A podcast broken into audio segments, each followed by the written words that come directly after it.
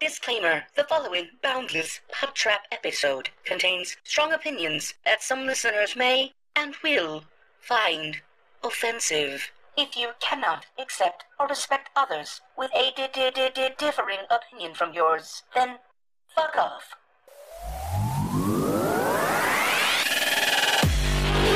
I like turtles. Let Now y'all ain't planning on fucking these chickens, are you? Picture it. Sicily, 1920. Aren't we fucking funny? Streaming from the Midwest, right in the middle of the U.S. From Omaha, Nebraska, you're listening to the Boundless Pod Trap, your entertainment podcast, where we touch on all topics, from the crazy and absurd to the sacred and profane, and even the useless and unnecessary. The Boundless Pod Trap knows no bounds. And now, here are your hosts.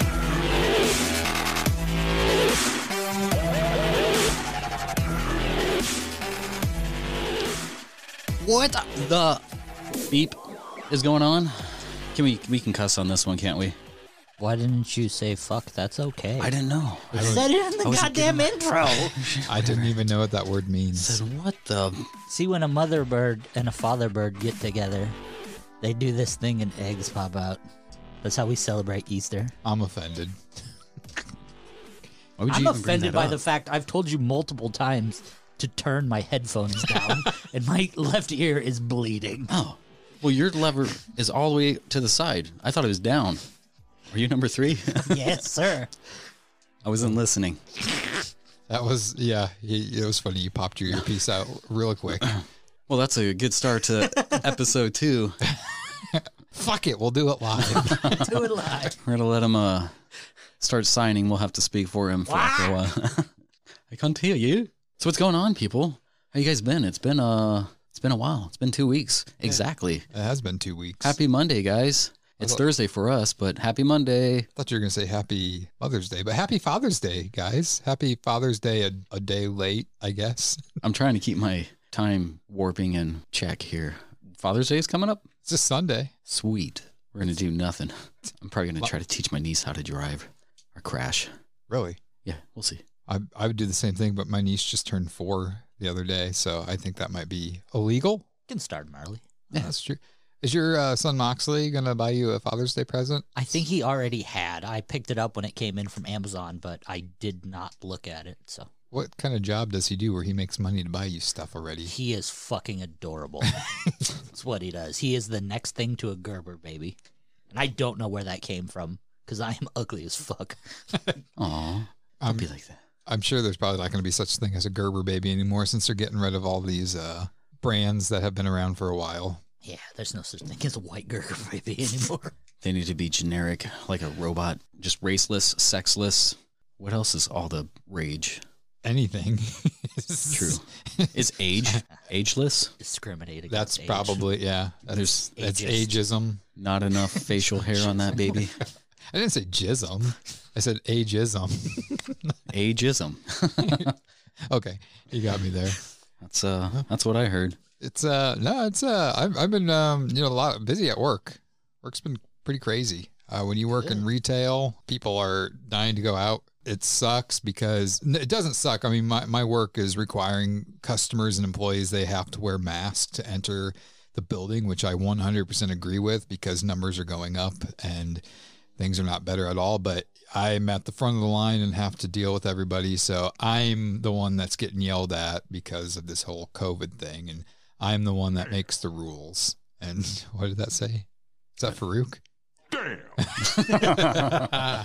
Thanks, Farouk. But yeah, it, it makes for long days. I mean, there there are a lot of nice customers, but for every 99 nice customers, there's one customer that just has to tell you off and it ruins your day. And isn't it amazing that one asshole can ruin an amazing day? Absolutely. It- It's because, uh, and that, I mean, that's, you know, part of the thing. Like the, the news focuses more on the uh, negatives in the world and not so much the positives because people really don't care about the positives. No. But it's just like, yeah, you, you, you focus on the negatives. And I try not to do it, but, you know, some of the things these people say, I'm like, wow, like I would never in a million years go to a retail store and cuss out a cashier for problems in this world. Is it really that bad? Oh yeah, there's. I mean, like, what are they bitching you about to you? Um, I have a lot of people tell me that this store is fucking stupid because this whole COVID thing is made up, and it's just like you know I've been telling them like, yeah, tell that to my friend's father who got it, and tell it to my other friend who lost their father and mother because they had COVID. That's a coincidence. My dad got it. Yeah, I mean it's real. Like that's what I, I don't understand. That's it's so just strange. like my I- friend's dad got it too. But it's yeah, it's just it's to me it's like if you're in that much denial that this virus is made up, then you need to just walk into oncoming traffic because you are an issue in this world. And I've had a few people I've talked to at my work who are like, "Man, the, it, it's been this long. We might as well just go without the masks." I'm like, "Uh, but well, but that's still kind of protecting." do people bit." look at the I was numbers? say, the masks aren't per- aren't to protect you. The masks are to protect me from you. yeah. that too? Or if you have it, you can't spread it as available. I mean, without a blockage. I had an old lady tell me because I had a cotton mask. You guys saw the picture that Yeah. of me with the the bearded mask. It looks like it was made for me. And she's just like, "Is that made made of cotton?" And I was just like, uh, "Yes, it is." And she's like, uh, "That's what bed sheets are made out of." And she's just like, she said something along the lines of like, "When you fart, it seeps through." And I'm like, "What?" And I she's made like, that same "So- exact comment so- a couple of weeks ago on the Yeah, so on she, now the final word. Yeah. so she's like basically saying that when I'm talking through my mask, I'm farting out of my mouth, and you're it's going It's through not your the same mask. thing. Yeah. Well, so this when you like fart, 80. you're not like getting fecal matter on people. It's it's in your cotton, in your undies. Well, she yeah, she has this whole theory that we're basically wearing bed sheets on our face, and I don't know how the fart got into the whole topic. Isn't but that why we're in another big protest and wars right now? Because there's some douchebags wearing bed sheets on their heads too. It's like this is an Egyptian thousand the- count thread. those are the biggest douchebags. that are- So yeah. Anyways, that's uh, my uh, situation right now with work is just dealing with. I've had a few customers I've had to deal with the last like few weeks. They always so one of my biggest I was gonna say queeves. Peeves, qualms. queeves. Qualms and peeves Queefs. together are queeves. Queefs. Yeah. So uh it's like when somebody receives a package or something that's not theirs and I have to retrieve it and not even 20 minutes later, which just happened the other day. You know, I'm knocking on the door and I'm like, "Hey, was there a package that was put in your box by accident?" And they're like, "Yeah, uh, I opened it cuz I thought it was mine." It's like, "No, the fuck you didn't. So you can I- saw the name and you wanted to know what's in the package." Can I just pause you for a second? Did you just say a package put in your box? Yes. Okay. Bum, bum, bum, bum, bum, bum. I'm all caught up. Hmm. Yeah. Stop it, Lonnie. Well, you know, Quit eating those Doritos. I was going to switch gears. I've also had my in laws in town, and they were staying at my cradle. It's a cradle because it rocks, not a crib. Do you have a cricket sound effect on that? or like the Roadrunner sound of him falling. that works too. Yeah. How long were they there for? Oh, they came in last Thursday. Today is Monday for you guys, but it's Thursday for us guys. You guys, as in the listeners, us guys, as in the hostesses. Hostesses, that sounds good right now. I'm on a diet. Hostesses? Oh, I thought you were talking about like females, like people at restaurants. Yeah. Because that sounds good too. uh, so yeah, they they, they were in, in town. They took up my uh, little entertainment area. So researching things for this podcast, or, or which I mean, we've have a few things lined up here in the next twenty minutes to hour or so. So stay tuned. so you had to research in the middle of the night when they're sleeping in your underwear down there. Well, that's the only way I research. In the underwear, just sitting on his leg. He's not wearing them. Oh, I know. My my father in law's like, God damn it, whacking off of my shirt. Your father-in-law is the guy from my King of the Hill. What's his Frank Hill? Is that his name? Hank. Hank. Hank I- I- Damn it, Bobby. that's what it sounds like. working on my tool shed. That's the uh, Beavis and Butthead neighbor. Damn it, Beavis in my head. Do you like your in-laws? Yeah, they're they're like I have to reference a Mitch Hedberg joke. That's a lot of no. That, Yeah. That's, a, that's He- a lot. They're like words to get to sidestep know. that. They're like mm, pancakes. They're all exciting at first, but by the end, you're kind of sick. Nah, I can't say I'm sick of it. Wow. It's like so my my grand my grand whoa my uh my father-in-law, he's uh I mean, he he weighs heavy on the sarcasm like all, you know, which is like a good sense of humor and stuff, but it's like, dude, all right, no. You know, and like he'll agree with you, but he'll make it so it's like a disagreement. Like he always wants to try to start an argument. I'm like, dude, we're saying the same thing. He's like, no, you're saying this. I'm like, no, this is. Ah. It's like I try to draw like a logical conclusion, and he's like, nope, that's not what you said. I'm like, that's exactly what I said. Sounds- Rewind it back. Sounds to me like he didn't want you to marry his daughter. I'm just kidding. Yeah, probably. And then my mother in law, I, I'll go to work for the day and then I'll come back and my kitchen's like rearranged. I'm like, where the fuck is the you know the soy sauce? She's like, oh, I put it in the cabinet over there. It's What? Is that really how she sounds? Well, she's from the Philippines, so she's like, it's easier to reach. It's over there. But that that kind Talk, of talking to her, her daughter. Why you know that? Why? look the what why? Why you know doctor? I'm assuming they're never going to listen to this podcast. Uh, my father-in-law will probably be like, oh, oh, probably not. he has no need to change his stream of entertainment. It's always got to be like NBC, CNN, whatever. Just watch the news. Skinamax. I don't know if he's. I think Is that still a thing? Skinamax. Yeah. I mean, like, Was that even a thing or was that made up? I, I think- don't know. I was never, I think it was just anything past ten o'clock. because I, I was never. is that what like, just what we rich. referenced it, or was that the title? Because I remember always saying Skinamax, but I don't think I've ever No, saw I. I don't think it was like a certified title. It was just, it was a running thing. Like how it's not technically called Target. We just call it Target That's how it's spelled. I've never said called it Target. because you can afford to shop there. It's not really. I buy like five dollar DVDs there. That's it. By music. See, he didn't say DVD. He said DVDs, which With an S. instantly Yeah, you means can he buy can shop multiples. there. Oh, look at you with the big money. Big- look at you. Big got- money. I've got a big collection, ladies. All right, I think we've offended enough people in this segment. What do we got up? We're just getting started. What do we got up first, fellas? Well, all right, pick either one or two. One of two things. I have a bag here with some stuff, or we have a topic that we can move into. I thought we were doing the. Hold on. One or two. Gotta go with number two. You two?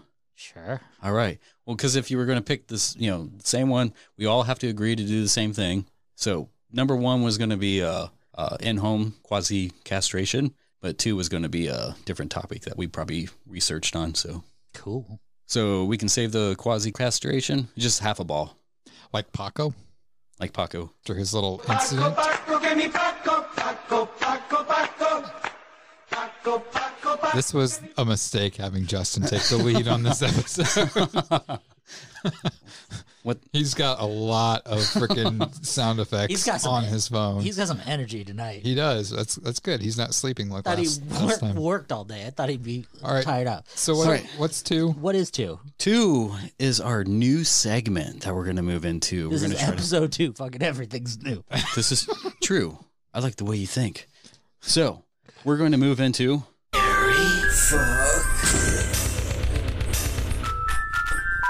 Mary Fuck Kill. There we go. that was probably screeching loud. That that was. Uh, we're sorry for everybody that can't hear us right now. We're gonna wait for your hearing to get back to normal. It's fuck Mary Kill. Try the Mary fuck. There you go. It's not. So, you can hear it when it's not so loud. people are like pulling their earbuds out of their ears right now. Didn't even know. It's Like, why are you bleeding? All right. Mary fuck kill. That sounds interesting. Well, that, since you you picked it, go ahead and Don't put this on me. Start- so, so explain to those that wouldn't quite understand what Mary fuck kill is. Mary Fuck Kill is I don't even know how to play the game. Do I need to explain it? One person that you want to marry and then fucking So so basically, we're each going to pick three people, Oh, that's how it. Three And- people. and then you give those three people, and then the other two are going to say which one they would marry, which one they would fuck, and which one they would kill. Keep explaining. I gotta send something over here to Lonnie to throw up. Okay, I just explained it, but I guess I'm going to keep explaining it. So again, seems like a decent. I'm going to, for those of you that aren't catching what we're talking about here, I'm going to pick three, preferably celebrities that everybody knows. And Lonnie is going to take a turn picking which one he would marry, which one he would fuck, and which one he would kill, and explain why. And then once he's done, Justin will do the same thing. And then Justin will give me and Lonnie three people, and so on and so forth. So, um, yeah. I mean, I've got one already. If you guys want me to start this, or do I you- got it. You got I it. got it. Oh God, So I can only for imagine. us, we're going to uh, pull some pictures up so you guys can't see, but most of you are going to know the person or people that Mhm. I'm, I am talking about. Mine definitely don't need their pictures brought up. Everybody knows them. Uh, everybody knows these, so it, it's up to you if you want to pull it up. Ray Romano. Sir Lonnie. All right. I like the I like when you host because like when you introduce us, you be like, we got Justin, me, Lonnie, I always put your name first. Justin, me, Lonnie. Oh, I get it. Ah. wow, that's crazy. That's I really know. weird. I didn't even think about that. Because you, dummy. So crazy. Okay, so uh, let's get your three people. I, I probably will not know a single one on your list. You do. So number one, Ursula. Okay. We're talking about Ursula from the sea. Not the Queen Latifah in the live version. Not so much. Uh, we're talking about the deep sea scream queen. She wants control of it all and is willing to do anything to make it happen, including feeding King Triton's daughter Ariel with the desire of a happily ever after, tricking her to forfeit her soul, voice, and fins to spread her legs for a landwalker, who Ursula also attempts to steal away. She even gains dominion over the ocean with her foul doings. This babe ugh, is stricken with desire and not enough tentacles of control for her own good. Plus side, she is a squid, so we know she's a squirter. so there's that. Lonnie's pulling up some pictures of sexy Ursula. That version looks like um Like pink. the the Russian's wife in Rocky Four. I can see that. I can see that. There's pink. Okay, so yeah, Ursula's the first one. That's very uh, Yeah. sexy sounding. You guys The licking way- your lips? You like really went all out with like this. Like this is crazy. Like mine's just gonna be like, here's three Name. names. Name. okay. Who next? Runner up. Let's see. Number two, Cruella de Vil. Cruella de Vil, a rich and spoiled bitch, relished in Dalmatian fur coats. You may be able to look past these, but she's got a few bad habits, such as chain smoking, flaunts her riches, oh, and uh, kidnaps and murders puppies. Other than that, she's great at parties and quite possibly after parties, where I feel it might be safe that she hosts as a furry. So, All right, Cruella de Vil is number number two. Okay, I, just I, realized I'm on my regular account. I, All the years of being I- topped up. I see your theme. I see your theme here, Justin. I'm betting you the next one's Robin Williams. fuck. Stop reading my paper. okay. All right. And the last one, Lady Tremaine. She's commonly known as the wicked stepmother of Cinderella. Anyone can see that Lady Tremaine married in for the money, but whatever happened to Cinderella's pops after they got married? Huh? I mean, how did he die? Any thoughts on that? All right. Well, it might seem obvious. She's keen on child labor, or at least that those of who are not her actual children. Uh, when Cinderella is called out as a possible courtee for the prince, Lady Tremaine locks her away. You know, good, good on thee. Uh, she's a fabulous mother of her own two girls, so that makes up for that. She does seem to share everything with her daughters, if you know what I mean. So there's a plus side to that if you're if you're into that. And that's Lady. Lady Tremaine, How do you spell that last name? T R E M A I N E, just wicked, wicked stepmother. Oh, okay. See, now that's more your liking. Are you looking at me when you say that? I am. I mean, what are their what are their ages? Ursula, how old is Ursula? Ursula, I mean, well, she's an underwater person, you know, and they can be they can be ageless. Are you more? Definitely moist. Yeah. Oh yeah. I, th- I I think I have mine down of my answers for this. You care if I go, Lonnie? Go for it, sir. Okay, so the person I would marry would probably be Cruella de Vil. Why? Well, she wears like uh, what, what's that called? Um, Fur? f- the fur, but it's like mink or something like that. So that tells you right there she has money. Right. So I'm going to marry her only because she has money. Damn it. Is that you're going to be your reason too? I would probably, I'd probably fuck Ursula, which means I would uh, kill Lady Tremaine because she's old and I could probably get some inheritance from her. Man, Uh-huh. you. All right. So there's my reasoning and who I go with. So Lonnie, you're up with yours. All right. I would marry uh, Corella for the same exact reason Jeremy said. It's all about that money. And, you know, she has the servant following around the whole time. She's driving in the fancy car. As in, like, oh, okay, yeah, okay. I would fuck Lady Tremaine because she's so loyal with those daughters. They'll do anything for you. So there's a really good chance. That's for a probably fuck. a package deal. yeah. So, there's a really good chance for a 4G. yeah. Bastard. Yeah. Good, good one. Yeah. That's good. and I would f- I would kill Ursula because that leads into Ariel sex. When you kill off mom, who is a villain, you can go up the daughter and be like, "Hey, you know, you owe me now." You can do that to any one of them. You actually, if you do that to the one you picked to marry, you, could have fuck- a hundred and one chances. You could fuck Flounder. But you, but you could kill Cruella de Vil and fuck her male servant too. He might. He probably hates working for her, so he'd probably pay you somehow. I mean, you're married to her. He's your servant too. So basically, you're you're only using these ladies to get to younger, like family members of theirs. and Haven't stuff. you ever there's- watched porn? Riches. Uh-uh. I oh, never saw That's- skin. I never saw Skinamax. That's what that's what this is all about. Okay. All right. So that was interesting. I didn't think you were going to go that route with cartoons. Why do you? I thought you were going to do like Bruce Lee and Why would I make you fuck Bruce Lee? he would Who fuck, doesn't wanna fuck He Bruce fucked Lee? me. Hey, real quick. What's Bruce Lee's favorite drink? What? All right. All right, Lonnie. Do you want me to go next? It's Or- up to you, pal. Who's lining up? Okay. Jeremy. I'll, I'll go next. Journey, you're lining up. Go. So, um, let me ask you guys this: you you you guys were fans of the '90s, right? A fan Yes. of the '90s. I lived there. you did. Yeah. So did I. Nice. Might have seen you at some point. So I'm going with. I, I honestly, I thought you were going to go a route with like picking like the most ugliest people. So I thought I'd go another route and actually pick three very attractive people here. Where's my pen? Okay. So the first one on my list is Britney Spears. Wow. And this is this is Britney Spears. the- Keep in mind these are the '90s versions of them. Okay. So this is like back when they were prime, When she doesn't have a shaved before head. the shaved head. Oh. I, I thought the shaved head was sexy. you would. This is this is before the this is innocent You're Britney Spears. This is I'm not that innocent. yet. So yeah, not that innocent. so Britney, Oh, baby, baby.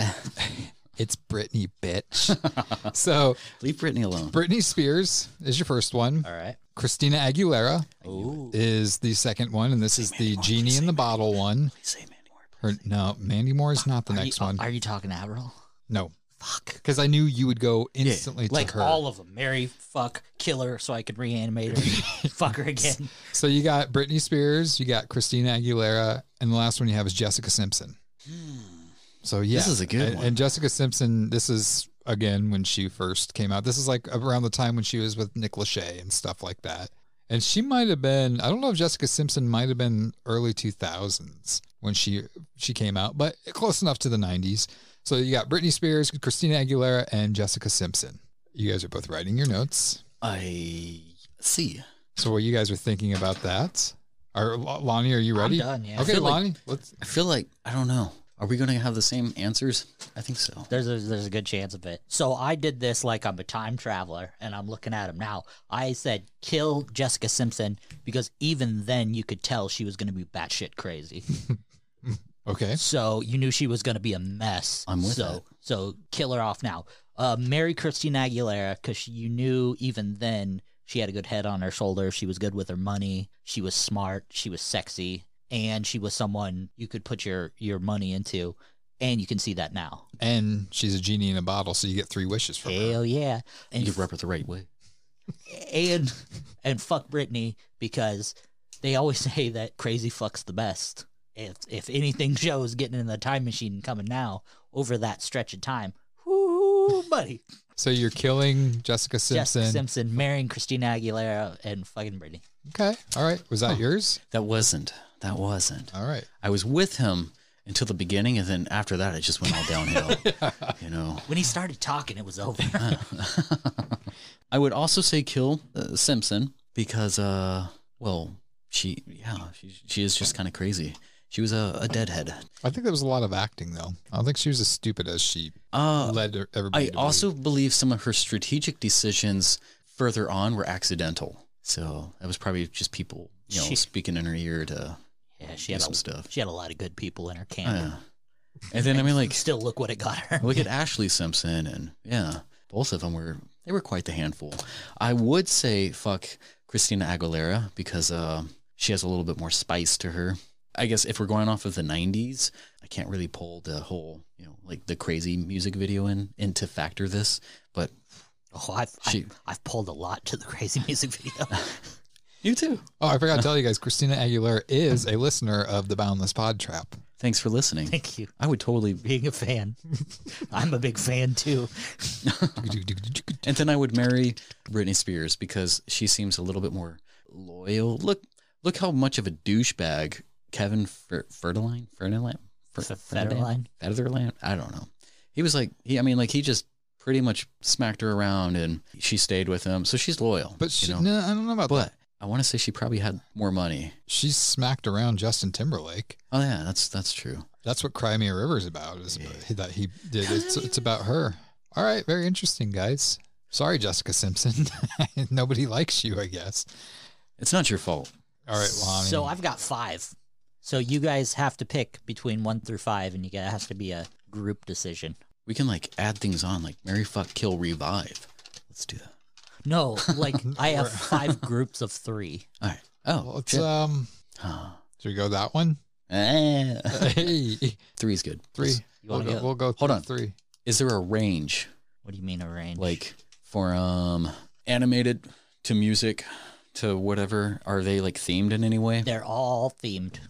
The What- three of them all ha- are all congruent to each other. Let's go Gotcha. three because if this is going to be a uh, thing that we do every now and then, I mean, we'll have uh, plenty of opportunities to go to his other one. So let's start three, right in the middle. Three's a good number. Three. All right. So we have Elvira. Oh goodness gracious! What are you doing to me? We got Rhonda Shear from Fuck, from USA's Up All Night, and we got Nina Blackwood, an, an MTV. pull, pull a picture of her up. I don't know. I know her, her voice is like she's smoked for eighty years. And we but got Nina Blackwood. Uh, I'm familiar with Elvira. I'm not too familiar with the other two. I thought you were going to go with Delilah. Oh, Oh, okay, wow. okay. Yeah, she's changed. Yeah. she was a Was uh, she she the- was the MTV DJ or VJ, VJ? in the eighties. Looking at these pictures, was she the inspiration behind Troll Dolls? All right. Wow. I'm going to have to think on this one. The the first two, whew, man. What was the other one? USA Up All Night. It was Rhonda Shear. Let me see a picture. I cannot you don't place remember a Rhonda face. Shear? You don't remember? I can't place a face. Dead air. That's good for radio. well, we're, we're watching Lonnie type. I'm thinking here because he only types with one finger each. Andy grabbed it. Oh shit, that, that was the wrong. now now with Elvira, we're as Elvira, not it's as. it's not as No. okay. As Ca- not as Cassandra. Nope. I mean, even though they both have the same boobies. They have the same boobies, just different color hair and some makeup. All right, I think I think I have mine. Um, yeah, Rhonda Shear. She was she was hot, man. She still is. If that's a picture of her now, man, what is she doing there? Sorry, folks. This is the you can't see what we're looking at Oh, here. Okay. Okay. Hmm. Well, Justin, you think on yours. I have mine ready. Go for so. it. All right, go for it. All right. So I'm going to start with kill. I would kill Nina Blackwood because I don't think she is as attractive as the other two. And I believe she's a smoker. Heartless. Well, no, she listen to her voice. She's got to be a smoker. And I don't want to be with somebody that's a smoker. Mm-mm. No, you get in their car and it smells like an ashtray. You kiss them, it tastes like an ashtray. Not doing it. So, Nina Blackwood, I'm sorry. I'll still listen to you on the radio, but I'm not going to marry or fuck you. Well, I'm going to fuck you kind of because you're going to be killed. So, um, so I would kill Nina Blackwood. Now, this is these next two between Elvira and Rhonda Shear were a hard one, literally. I did switch it. I am going to exactly. I am going to marry Elvira because I am big into the horror genre and it would be fun to be married to somebody like that because we would live together. I would be able to decorate the house and like horror themed things, Halloween things and she would probably bring it on because she loves that stuff too. And I still get to play with those boobies. So I would marry Elvira and I would fuck Rhonda Shear because come on, I mean look at her. She just she's been around the block a few times. She knows what she's doing. So yeah, and she's gonna keep me up all night. So those are mine. Was that the theme you were thinking of? Like Yeah. up all night? Like Well, like what the theme with that was just female theme show hosts. late night? Not even late night, just like women hosts. Nice. Well, What do you got, big fella? mine actually match yours. Get rid of uh, what's her name? The the VJ, uh, Nina, Why? because she just. I don't think I've ever really cared for her. She wasn't really anything like big for me. I mean, she was big for she, Her, have you seen her hair? uh, That's big. um, I loved her. I'm surprised you guys hate her so much. She's my one of my favorite VJs. Just because I want to kill her doesn't mean I hate her. I had to It means choose. I love you so much. I You want you. me. you don't can't want you, her alive can. anymore. And then I would have to marry Mrs. Uh, Rhonda Shear. Or sorry, sorry. I would have to fuck Mrs. Rhonda Shear because, well, you know, it's, it's more of a, yeah, is it a one time thing? Not because I want to, just because it's my turn, you know? So, Get in line. yeah. I get her Fridays and Tuesdays. all right. Split custody. Well, yeah. So you're gonna and then marry- Elvira, I would marry because she seems more of the type of person. She's wholesome, you know? Right? Yeah. And I, feel can like- spend my life with her. I feel like she'd spend a lot of time in the bathroom getting ready. Uh, yeah, it's like was it three foot hair? The little what is that called? The the Beehive? Beehive? beehive. Yeah, Well, I'll tell you two more of my things because I won't use them again. Um, I'm surprised neither of you went with this. I had us as the Mary Fuck Kill. I was actually gonna do that as a special. I was gonna send you a picture and throw it up there, and I fuck myself enough. So And then I, I had Ambrose Burnside, Francis J. Herron, and Joseph F. Knapp. I feel like I don't know any of them. I those. don't I don't know 'em. Those were all Civil War generals. Oh, That would have been a yawn fest. uh, So thanks for not picking those. yeah, thank I'm you. not going to say the other two because the you're other gonna two do are 'em. fucking great. well, that was great. That was entertaining. that was uh.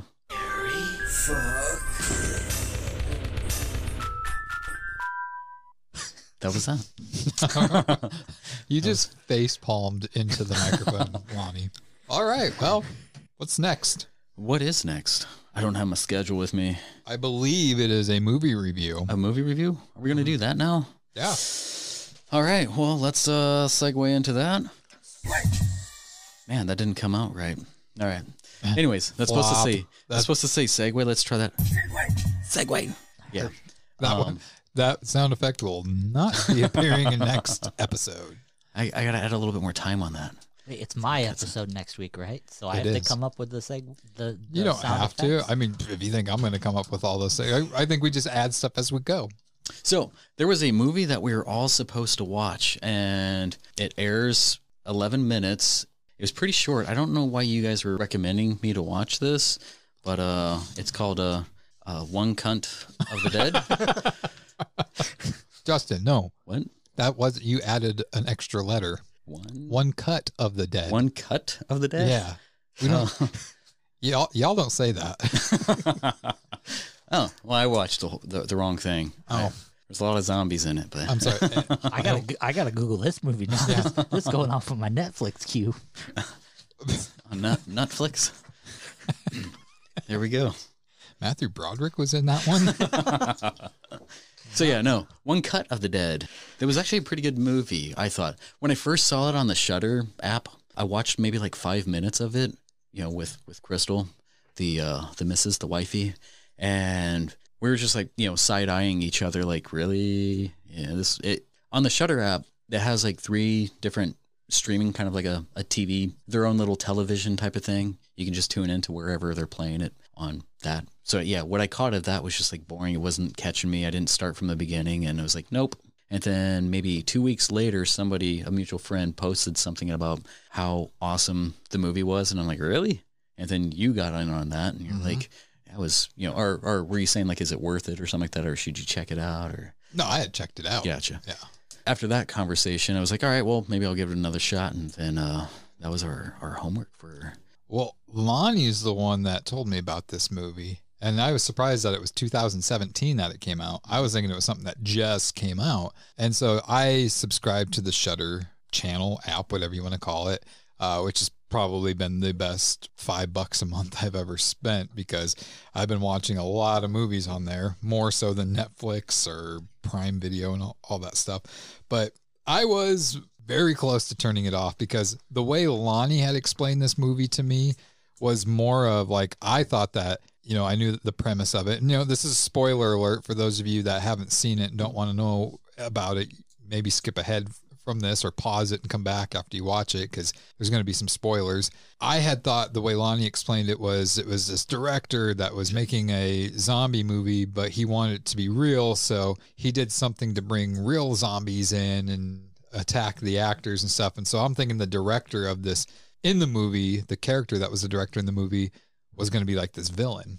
And so when I started watching it, and it's like, okay, they're making a movie, and then it's just like, oh, here comes a what's supposed to be this real zombie. I'm like, oh my god, this is hokey as shit. And I was so tempted to turn it off, but I'm like, nah, I'm gonna give it a try. You know, I, I'm gonna start doing that, except for the movie It, the remakes of It. I'm not gonna do that for those. I'm not giving them a try. But I am so glad I stuck it out Right. because that movie, fucking brilliant. and I have an affinity for terrible horror movies. Like I'll sit through pretty much anything horror wise just to laugh it off or mm-hmm. in that movie the first 30 minutes of the movie is a typical B bad horror movie. So I was actually getting into the bad horror movie aspect of it and thinking, well, if this is what it is, at least it's good fun. I'm having a good time laughing at the bad effects in the bad movie. But then the movie completely 360s on you and you find out it's supposed to be bad. Mm-hmm. And It turns you around and then fucks you over the couch. Right, right. You find out the movie, and like Jeremy said, major spoiler. You find out that it's supposed to be a one cut movie that's on television, and you start learning it from the director's point of view. Like it's the movie's basically broke into thirds. The first third is the terrible movie. You're seeing it all. The second third is you meet the director, you meet his family, you see the process of him meeting the cast and kind of learning, you know, what he's up against. And then the last third of the movie is him literally making the movie and all the the catastrophes that go along with making a movie. And the behind the scenes of it. Right. But it's the whole one cut of him making the one cut movie. And it's literally from a filmmaker's point of view. And that's why I gave it to Jeremy to watch. It is fucking fantastic It is. And there's so many little funny quirks that happen. Like one of the cast members is just piss drunk, and he's one of the zombies. So he's having to pick this drunk zombie up and physically carry him from his different points. And they're showing it like the first section of the movie. This zombie's like a shambling mess of a zombie, like what you'd imagine a Romero zombie to be. But then you realize he's just pissed drunk in, in the third section. Uh-huh. So he's having to carry him from point to point, and literally they're dragging him. And when you see him with blood and what running out of his mouth, they're literally dumping cups of blood in his mouth and just pushing him through a window rather than him jumping through a window. It's just a fantastic. It is. Right. They, they thought of everything for that movie. And as a filmmaker, you should watch this movie because you would appreciate it. Oh yeah. As somebody that's just a fan of film, that's not necessarily a filmmaker or been a part of filmmaking, it gives you an insight on what it's like to make a movie, like what goes into these scenes and stuff like that. It might be exaggerated a little bit because normally when you make a movie, you're not doing it live in one take. Right. But you're still seeing how some of the effects could be done. Right. And how it all goes wrong. Yeah, Right. exactly. And that, that it just kept you entertained. Uh, and one thing I will say is, you know, it's a foreign film, so there's subtitles. So Right. it's not in English. Unless you speak Japanese. Yeah.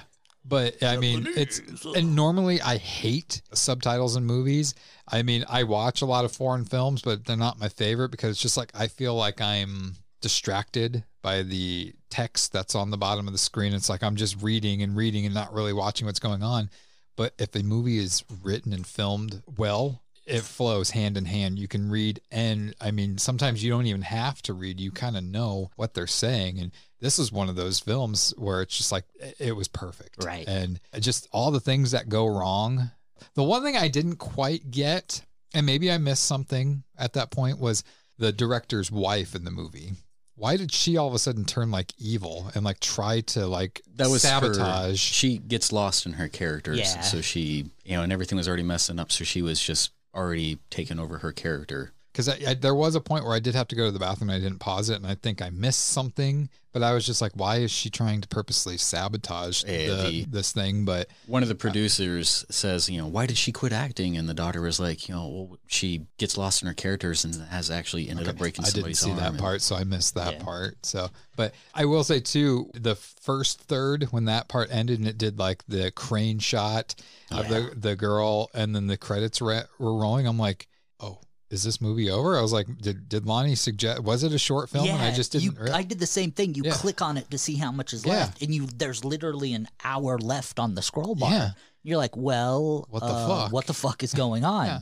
It's just such a masterpiece. And another spoiler: the director is actually cast as the director in the movie. So he goes from being this struggling director, have to deal with this cast that he's never really had to deal with before, and he's struggling with, and they're not behaving themselves, and they're not being professionals. And now he gets to go and be in his own movie where he gets to be an angry and asshole director to this cast, and he's living it. He's loving that Oh, yeah. moment, and he's so into that character. It's the first joy you see in this. He's actor. usually he bows down to pretty much everybody and just very timid. Yeah, you very know. stoic. Yeah, and then he also loses himself in this character, and I was like, "Wow, right on, man! Like, you know, stand your ground, finally." And like, they were going off of the script, and it was it was challenging on all ends, I guess. Right. I I loved the director in the movie when like just I mean all it's it's one take and like all the shit's going on. And I just like how he just like appears out of he just comes out of nowhere and he's like action. it's just like, like, "Keep filming." but uh and that, and I'm I'm gonna probably butcher his name, but the uh the actor that played that was Takayuki Hamatsu, I think Hamatsu. is his name. Fucking brilliant. Like he is an amazing actor. It's the only thing I've seen him in. I don't know. I haven't really looked at his IMDb to see what else he's in, but man, think that guy is Seen him in something else, but I can't recall. I don't think anybody else could have played that part. Yeah. Um, he he just you know, and like I said, Lonnie, when he explained it to me, I thought he was going to be the bad guy in the movie. So it's just like, oh, he's so lovable in the beginning here, and then it's just like this first part of the the second of the part of the thir- all three parts or whatever, and the second part, you know, in my mind, I'm like, this guy's going to turn into an asshole. He's going to be a bad guy here, and it's just like, man, I don't know that I necessarily hate this guy. He's so nice and lovable, but turns out, I mean, he's nice and lovable the whole way through the movie. Right. And Oh, Yeah. Are It's you like look- he's doing it for, I guess, his family for the most part. It's like when I approached this movie, when I finally went back and watched it from the beginning, it was a slow start and it was like 37 minutes of like this actual film.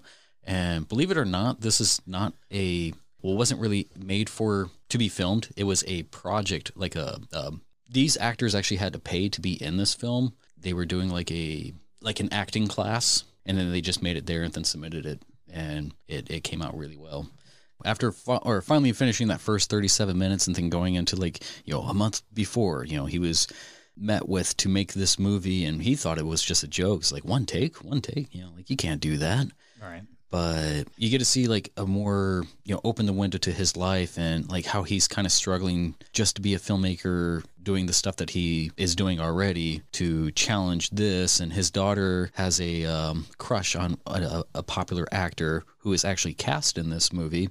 So it kind of gets the whole family involved on this. And, and she wants to his daughter wants to be involved in the the filmmaking process and stuff. And she Right. kind of she steps in at the end. And i mean that last shot again spoiler the last shot they have planned is like a a crane shot on top of this building. And they accidentally when his wife is going crazy knocks it off the roof. And they're like shit what do we do? Well the daughter kind thinks does a and gymnast pyramid yeah, she ha- yeah she has them all do a gymnast pyramid and she's on the very top and they they Just- hold the shot and how they frame that a little pre-shadowing or foreshadowing from a earlier image of when her his daughter was like what seven years old holding a camera on his shoulders and then it finishes off at that scene you know like kind of an emotional thing Yeah. there Right. I was like, yeah. "Ugh."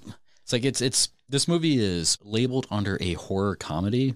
I mean, like I wouldn't say it's horror. I would say it has horror themes, but it's a comedy, Yeah, it's like a, a family movie dark type of comedy thing. at best. Yeah. Yeah. it's it's definitely a good coming of age story as well. Like if you eliminate the horror aspect of it and you eliminate the comedy aspect of it, deep in its bones, it is a nice coming of age story as well between the father and the daughter and the mother as well. There's so many little undertones of like that family element of the daughter wanting to go off on her own, but the mother and the father kind of wanting to clip the wings and let her go, but still Right. being protective to her. So It's like even between well, all the relationships between the the mother, father, daughter. It's like there's not as much cohesion.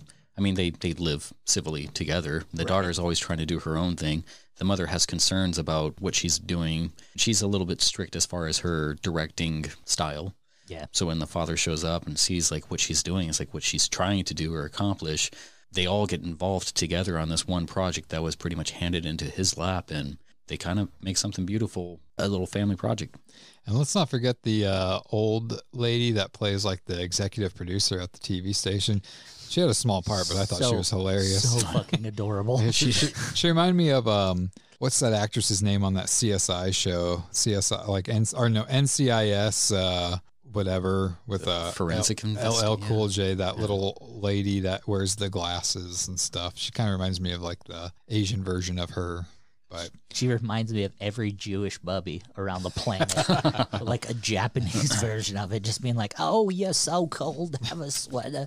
Like I said before on Facebook, you know, I gave this movie a 10 out of 10 stars. I think it's probably one of the most brilliant movies I've seen in a long time. Absolutely, ten out Um, of ten for sure. I, if if you haven't seen it, if you have Shudder, watch it on there. you can get it on Netflix as well. Is it on Netflix now? is streaming it. Yeah, I think it's like four bucks to rent it. Yeah, it's well worth it if you like those kind of films. I mean, if you know, I think it's something you'd like. Again, it's, It's- subtitled, but you Yeah. it's not really that big of a deal with this movie. Uh, personally, for me, I kind of grew up on subtitle movies, watching a lot of Asian, you know, Hong Kong flicks and stuff.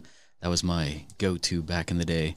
IMDb ranks this at a 7.7, and Rotten Tomatoes gives it a 100% on the tomato meter and 82% on the audience score. So, uh, It's it's It just proves that people don't have a fucking clue what a good movie is. It's the same those are- people who put like those I are don't know. relatively high. I mean, Well, it's not mediocre. and, or and the fact but- that it's it's it's been out for three years now. And Well, it came out in Japan in, in 2017. The states didn't get it till 2019. yeah, they hold on to it for like two years before it was. Yeah, the states Put didn't get it till last year, so it's still relatively a new movie for us. so one cut of the dead, not one cunt of the dead. Don't pull it. Cunt. Don't pull you it, Justin. can Google that if you want to. I would recommend doing it in your incognito mode on your computer. I didn't find it to be as everything's censored, so it's like Well, Lonnie here Googled it. One cunt of the dead, and there's a picture of Lucille Ball. So I'm just kidding. Bong. Uh, her I'll and Ricky damned. Ricardo. So yeah, that's uh, that was a good movie. That's a that's something else that we're gonna try to do here is we're gonna watch a movie and do movie reviews on this podcast. we're like, yep, I watched it. Next segment. So if you have watched this movie when this is posted up, comment in the link what you thought of this movie. Let us know. And uh, if there's any other movies out there that you think that we should take a look at that are kind of like this movie, so I got like the hiccups all of a sudden, let us know and we can possibly do that as a segment where we all watch it. And What's your common go-to? You're more horror, usually horror. yeah, I mean, let's let's put it this way: like I have roughly about 1200 DVDs at home and I would say about 70% of my collection is a horror What's your scariest movie? scariest i mean movies don't really scare me now if i'm going to go off of something that did scare me the only movie that scared me as a little kid growing up was the exorcist I think what scared me. Have you seen Barney's Grand Adventure? Fuck, man. I've always said like I don't think I've ever really had like a nightmare, but if I did, it would probably be because of those damn Oompa Loompas. Those things kind of freaked me out. that's Not not in the day and age we're living don't talk about that Oompa Loompas are people too. they are I don't like the sound of this. But no, Willy. If you if you're talking about Willy Wonka and scary, that fucking boat scene in Willy Wonka, oh, I know. that was fucking terrifying. If that's what i'm thinking of because it's been a while since i've seen that movie The strobes and the dark lights. somebody Now like somebody is made a uh like video on youtube and like added sound effects and different music and that frightened the, the shit out of me. There's a pretty cool Manson cover of that. That's yeah. I don't like the looks of this. There's a there's a rap song that comes out or that uses that. Just like I don't like the look of it. I have to look that up. No, keep going. Keep beatboxing. Yeah, keep don't keep, remember keep getting it us new goes like. If uh, our buddy John Marshall is listening, he would know what song it is because I think he's the one that got me into it. John, what is it? He's not here. He's not going to hear this. Up. that's correct. no, right. um, yeah, that was fantastic. Next thing. Well, we're actually going to uh, take a second to promote some uh, sponsors here. So we got uh, ML Image Photography. ML Image Photography has been around since 2005 and specializes in glamour, boudoir, pinup, ink model, fine art, nude glamour, nude cosplay, dark beauty, and horror. You can join ML Image on Patreon and become a member to see a lot of his work or go to mlimage.com to see some of his art. We must warn you it is not safe for work, so be cautious when you're looking at his work. If you are a model and interested in working with ML Image, contact his mlimage.com page. ML Image, where image is everything. Dude, I'm wait. I'm I'm waiting for you to, to say something. I was waiting for some smart ass com- comment. Oh, Oh no! We suck again! Yeah, ML Image. Uh, that's uh, one of our producers here too. yeah, Michael. he's a good guy. He is. see so many boobies. Wasn't he supposed to be here?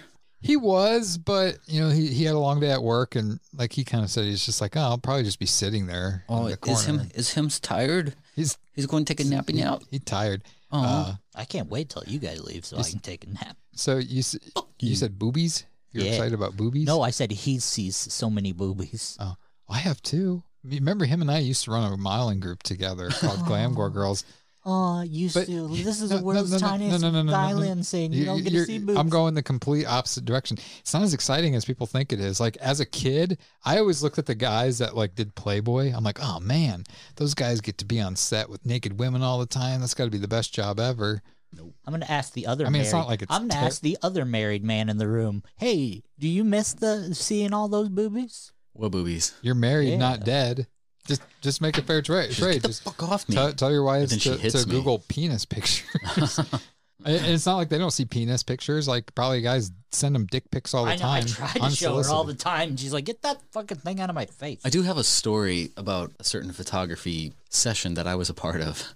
So there's this dude who he does these really awesome, intricate masks and stuff, and you know he models a lot of male dudes. Male dudes. Never You mind. are a mailman. I get it. That's not. That's not where the joke was. Oh, okay. Sorry. But yeah. So uh, yeah. So I went to his studio, and he's like, you know, I, I he wanted it to be like in the Take your pants off. yeah, pretty much. so oh, I said mass. I meant dick covers. So I'm like, all right, well, fuck it. I'm here. You know, this is, I was actually doing some modeling back in the day at this agency I worked with.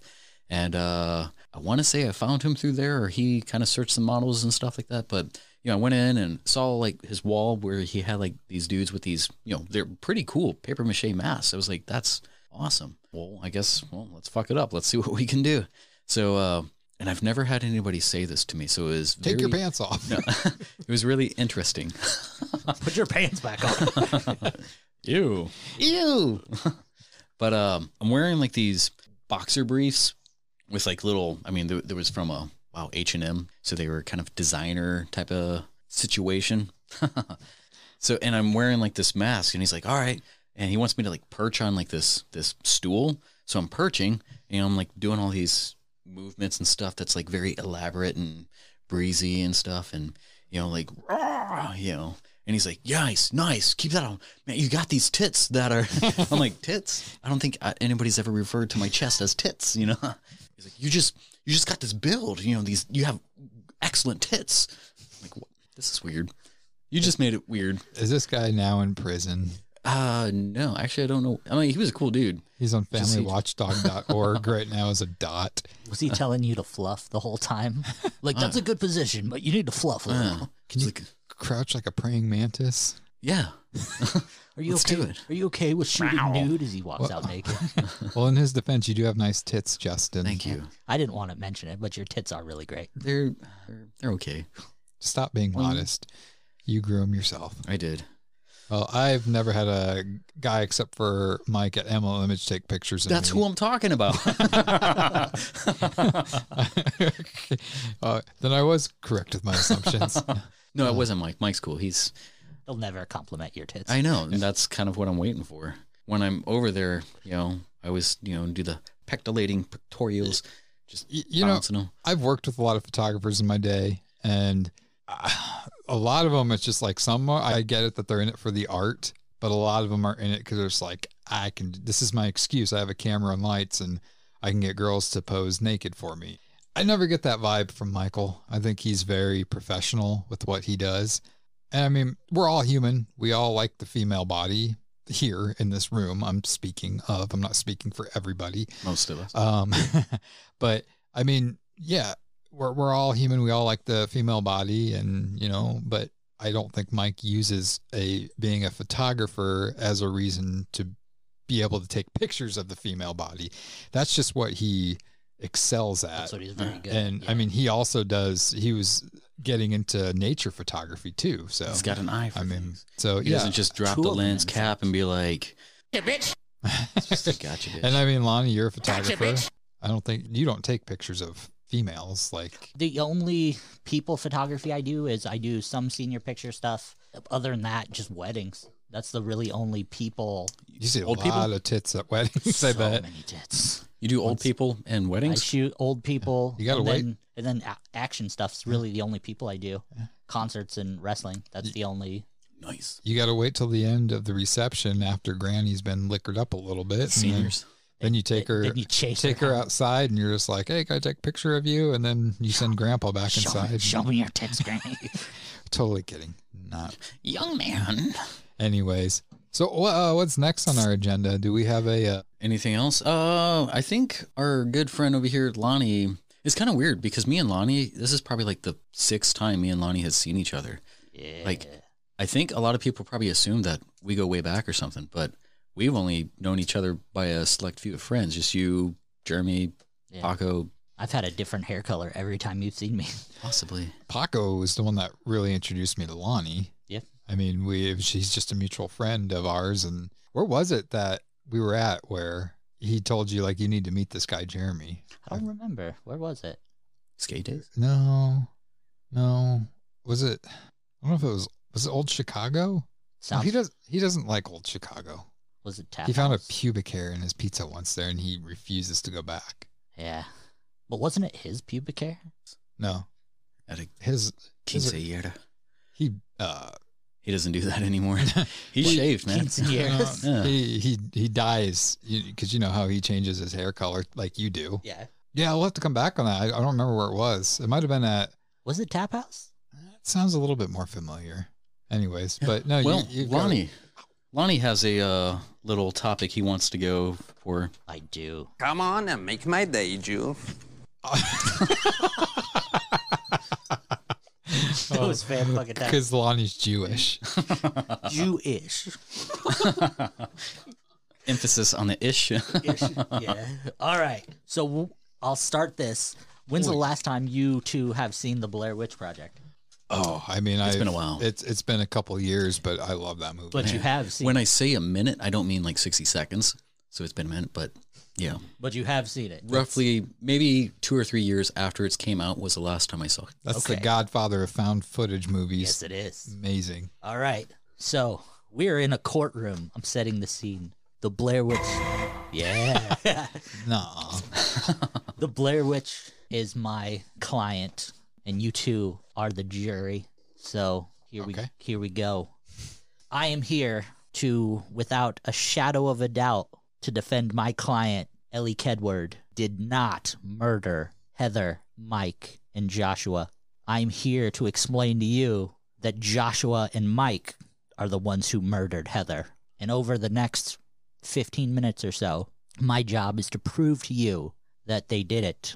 And we have video proof. I'm kind of sold on it already. And that video proof is the Blair Witch Project.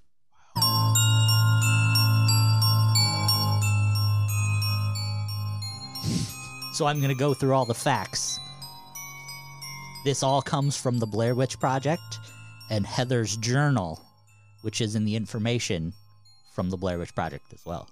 If you have any questions during my, my case, please stop me and feel free to ask. Okay. Okay. What if I have flat feet? Does that disqualify me for being on the jury? No, sir. Okay. Bone spurs do not either. Okay. Okay. So the film focuses on the three main characters Heather, the narrator and director, Joshua, the cameraman, and Mike, the sound technician. Josh is Heather's ex boyfriend, and Mike is a very close friend of Josh's who has never met Heather. He is introduced to her as he makes his way into the car.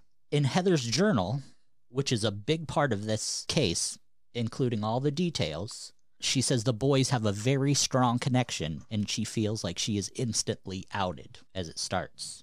Heather is funding this project 100%. Josh and Mike are not getting paid. They are volunteering their time and they. Oh, I thought that was a. Did you just rip a fucking banana in half and bite it? That's how he eats them, man. That's Don't fucking- ask. That's fucking weird. They are donating their time and they are working for free. So they are walking through the woods with all this heavy ass equipment that was from the 90s. And you know the big VHS tapes, the big DAC cameras. This stuff mm-hmm. is not cheap. The and 90s it's were heavy. not light, exactly. And his mother bought him rain gear. Right. And it was in 1994. The three take off into the woods to go to Coffin Rock and to find a cemetery and then make their way back to the car. Mike has the compass, Heather has the map, and Josh is recording the whole time. Now keep those three elements in your head because that is a key part of this case.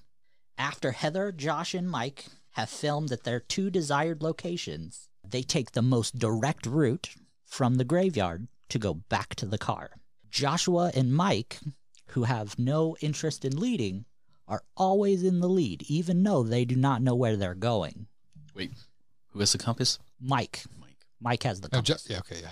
Josh, is Josh has the recording. camera. I'm Yes. sorry. Sorry. The whole time, Mike and Josh have been leading, even though they don't know where they're going because Heather has the map. But they always seem to be in the lead, taking the direct route, even though Heather has the map. Now, Mike has the compass, but they've made it easily to their two locations. So on their way home, back to the car, they are confused and concerned because they don't know where they're going. They bring up the fact that they don't recognize anything in this location. Nothing looks familiar to them. Heather brings up the point that this is the most direct location. So using Geographical points and Yeah. stuff, yeah. point A and B, now you're just going directly to point C. So Josh constantly asks for the map. Give me the map. Give me the map. Give me the map. Heather then, in the evidence, says, okay, give me a second. I have to get the map. And then the tape fades. They go to sleep. They wake up and there's a there's an altercation between Heather and Josh. The map is missing. Heather is accusing Josh of taking the map, accusing Mike of taking the map. Josh is consistently saying, I gave you back the map.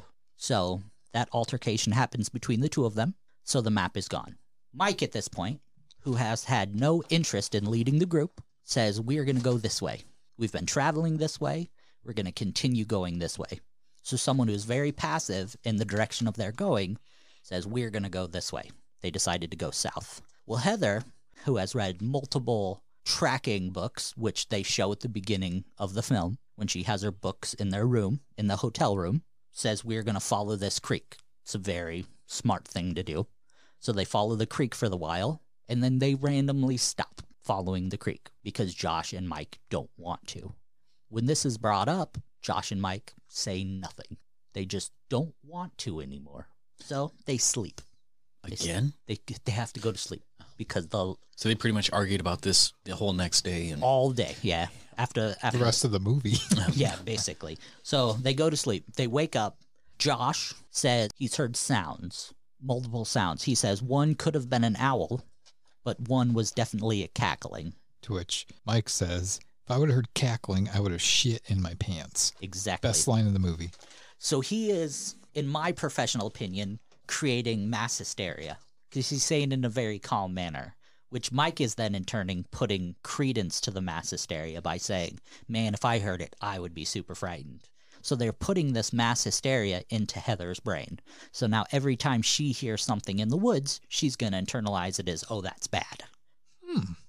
After all this being stuck in the woods, lost for days, limited food, hearing scary shit with no map, Josh and Mike start laughing and joking around as somewhat delusional, Delirious. delirium. Just done yeah. with it. Or is that Josh and Mike now knowing they have the fear starting being ingrained in Heather's head? I know how that works. Right, yeah. So maybe the maybe the thought is in and now they're trying to irritate her into being When you say thought.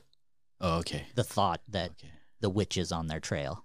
They go to bed, they wake up again surrounded by rock piles. When they wake up.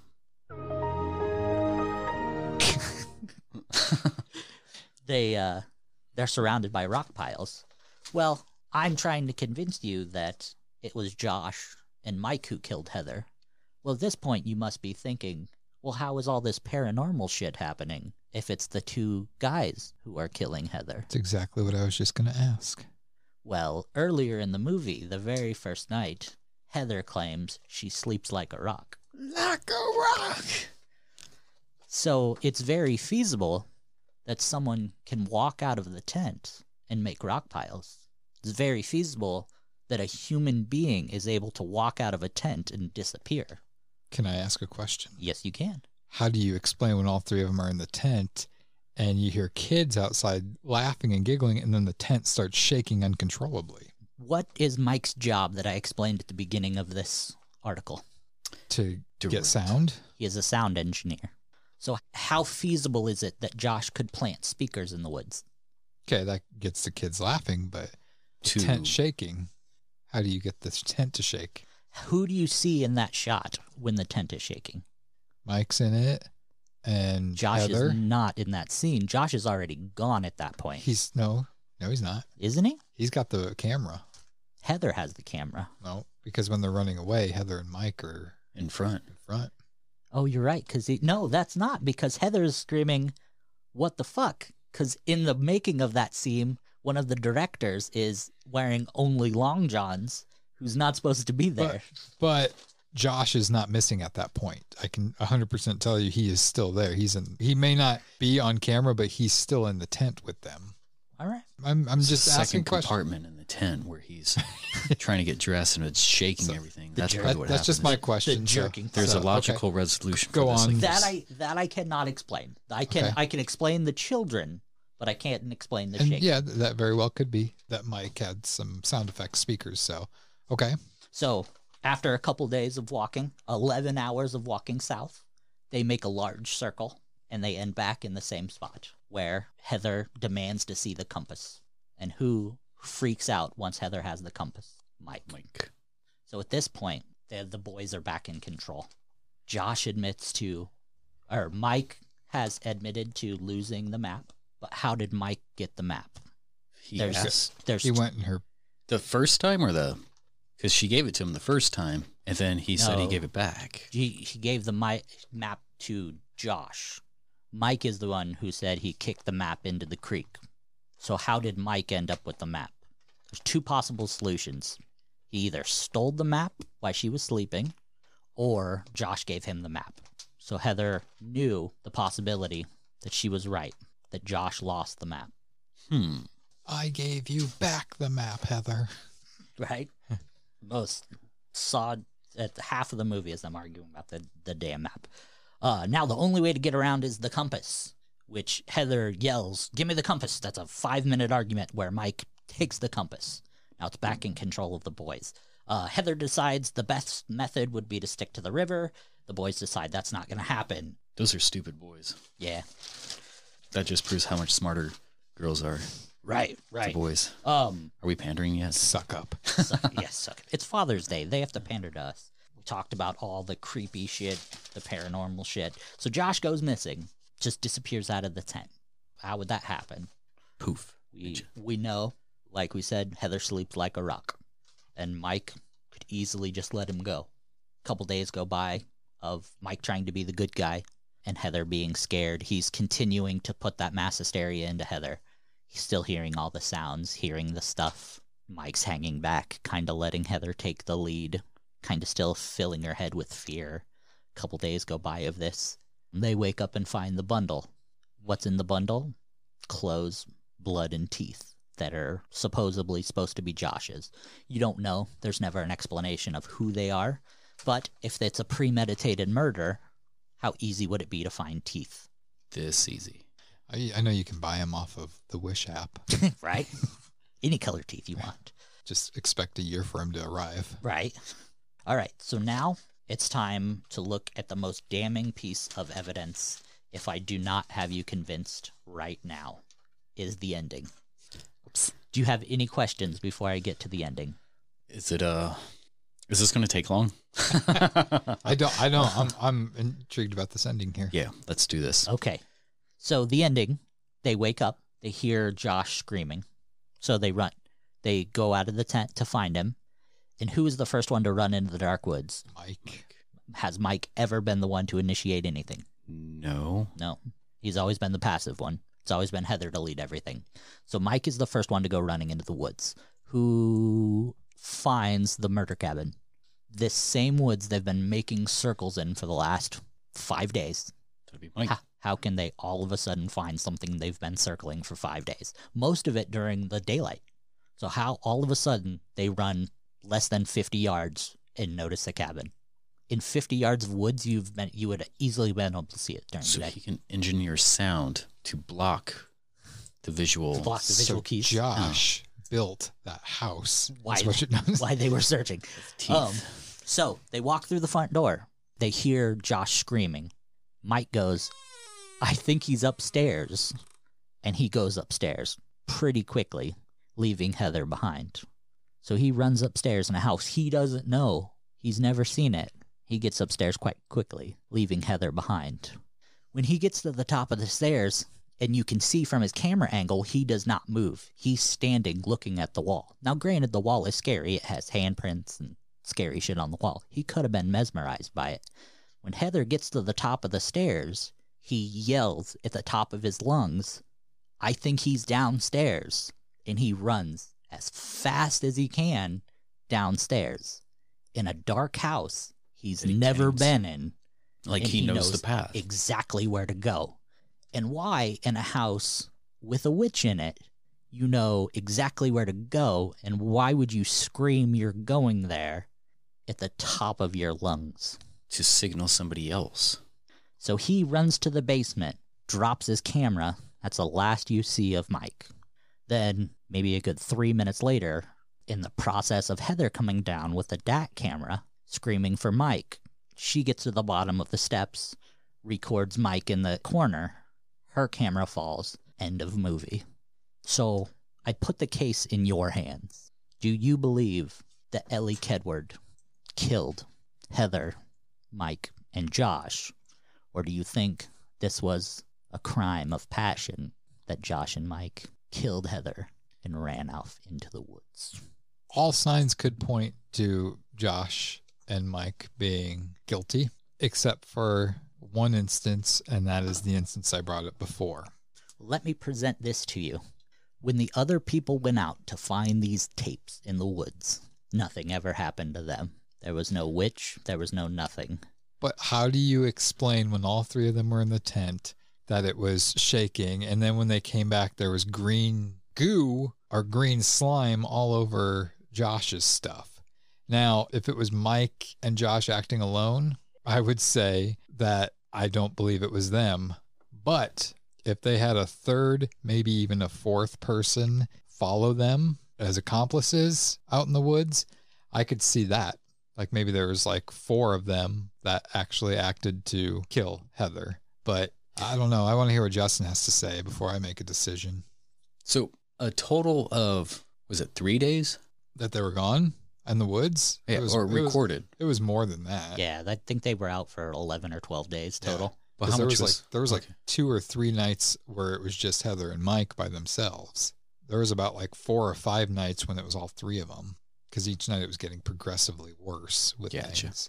I feel like if they wanted to kill her, they could have done it at any time. So This is true. Why drag it out so Yeah. long? For I mean, like you you get off of on the fear and stuff like that. I mean, that's a whole different.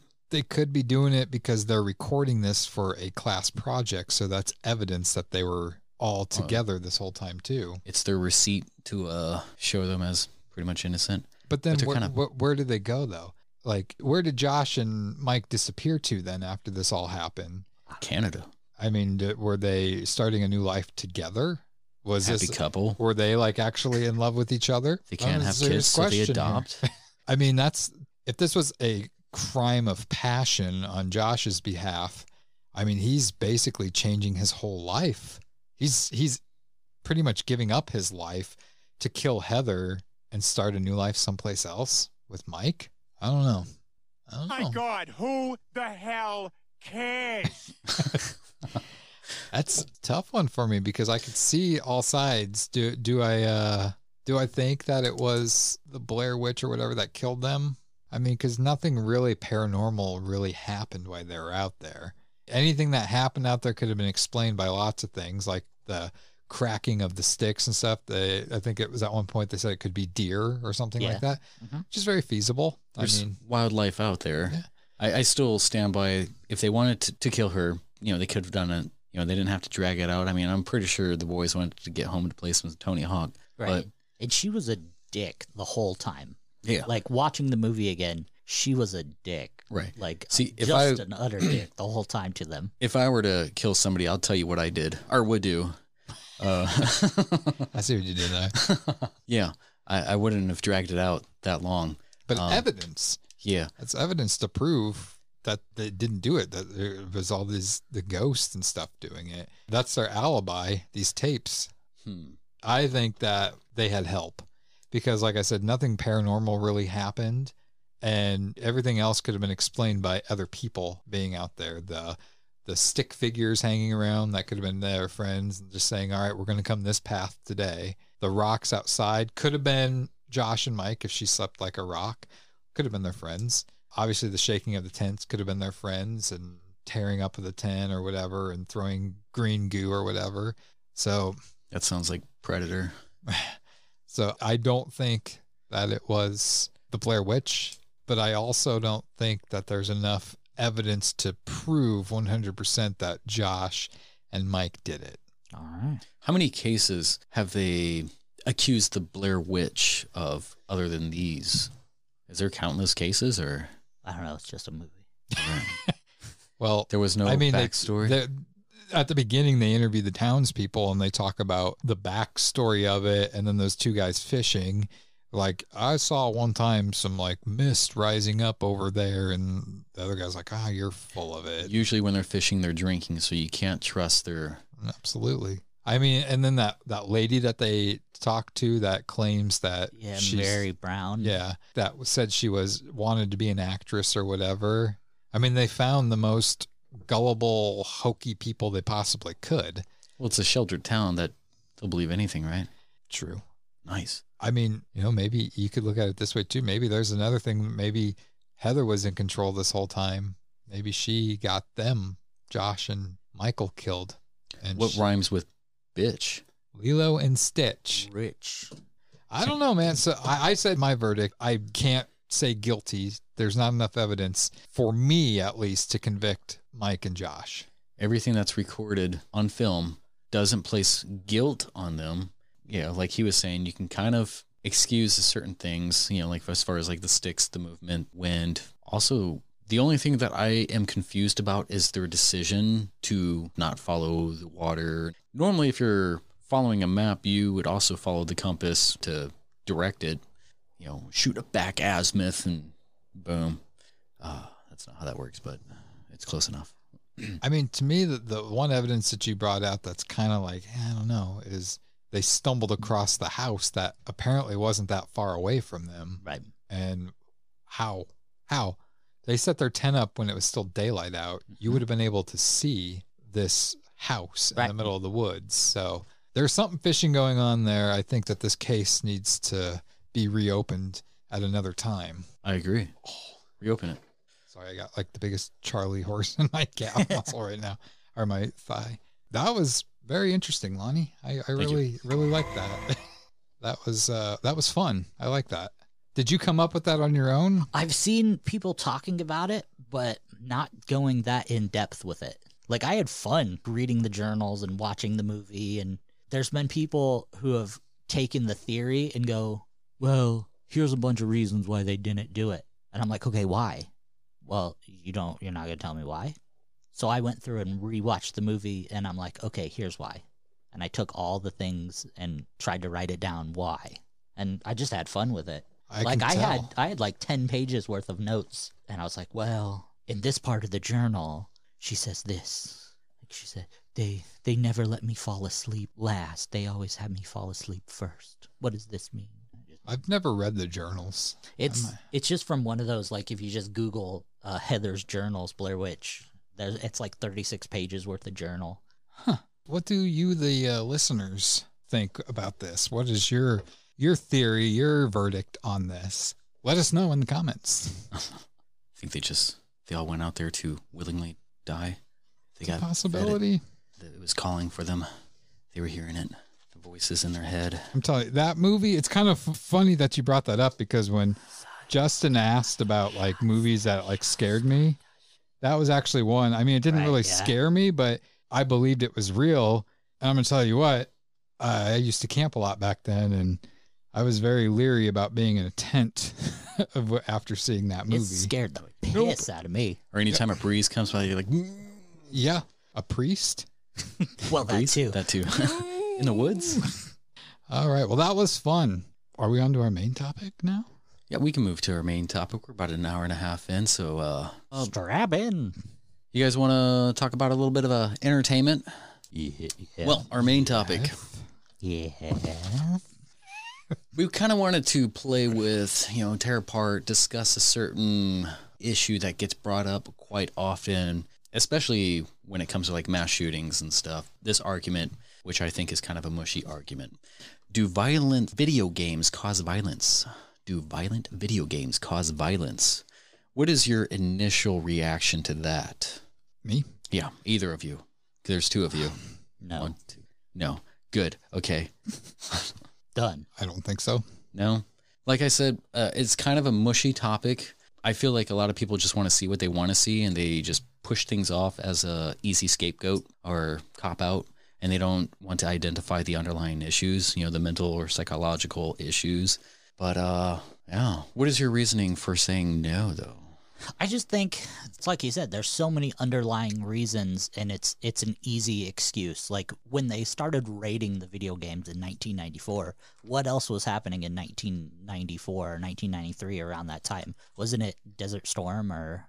And maybe that was something that was causing people to be violent and uproar.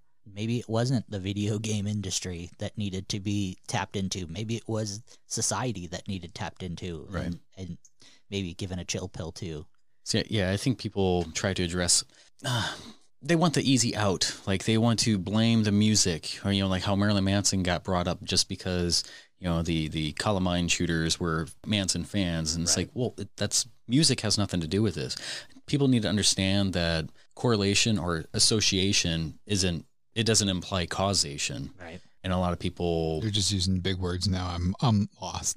I'm or playing a video game doesn't necessarily mean that it's going to cause you to go out and do it. It's like, oh, you know, this person died, so I can just, you know, take this gun and go. It's like, well, yeah, that person that you just killed in a video game is not a person.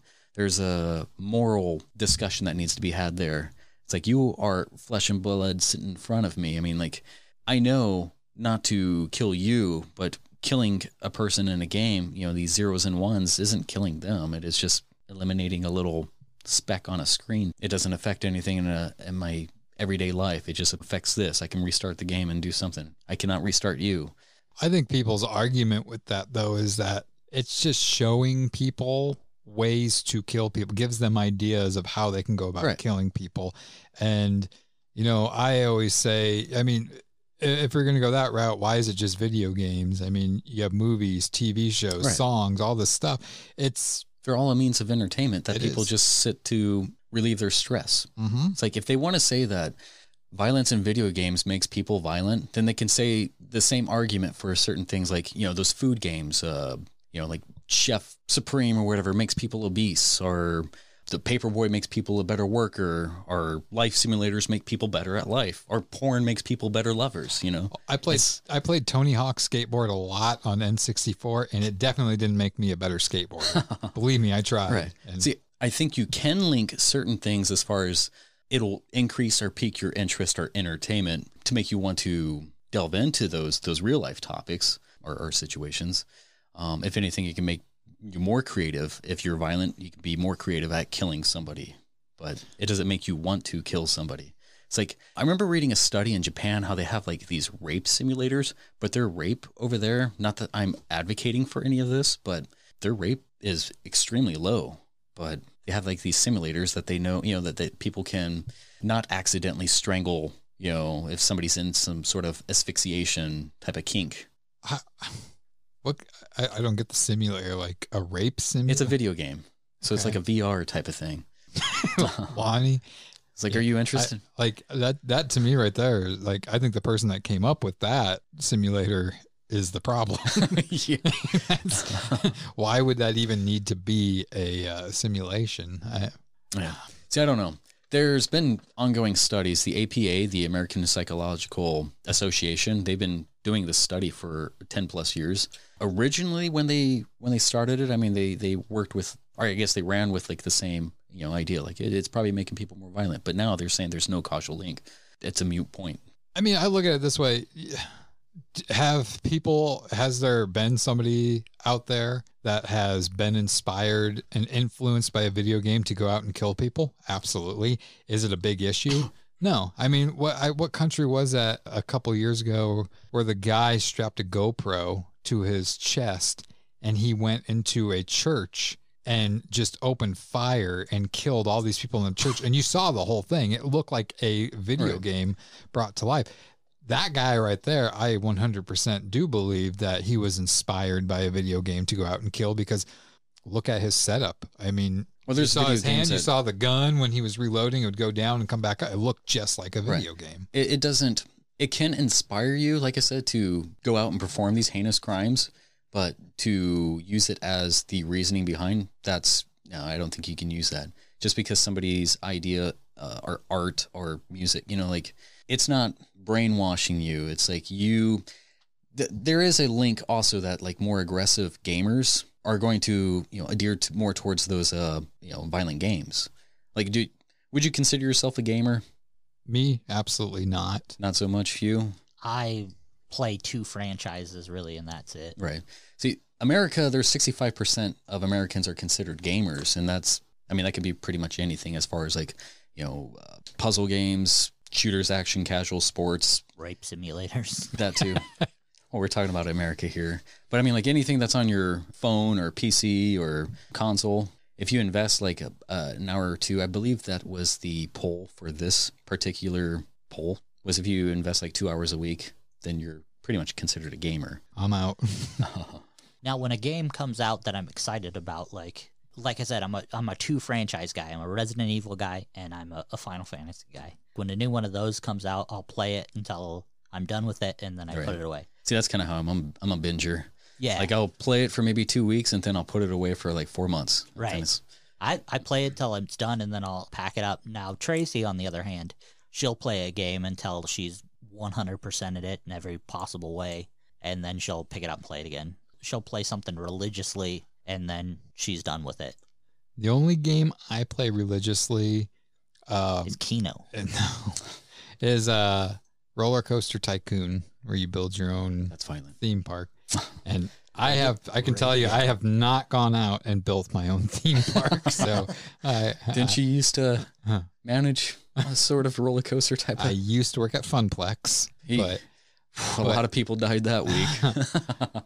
I think the bottom line is, and you kind of had said this, Justin, there's so many Karens in this world. And I'm sorry to anybody named Karen, but that's just what people call That's a racist the tattle, the, towards ta- yeah, the tattletale people. Uh, they call them Did you say racist? statement? Is that what people are saying now? All the, all the It's a sexist. white women. It's a sexist statement towards women, but not a racist. there are so many Karens in this world that have to find something to put blame on. Nobody can take what's the word I'm looking for? Accountability. Accountability, thank you, for something that might be their fault.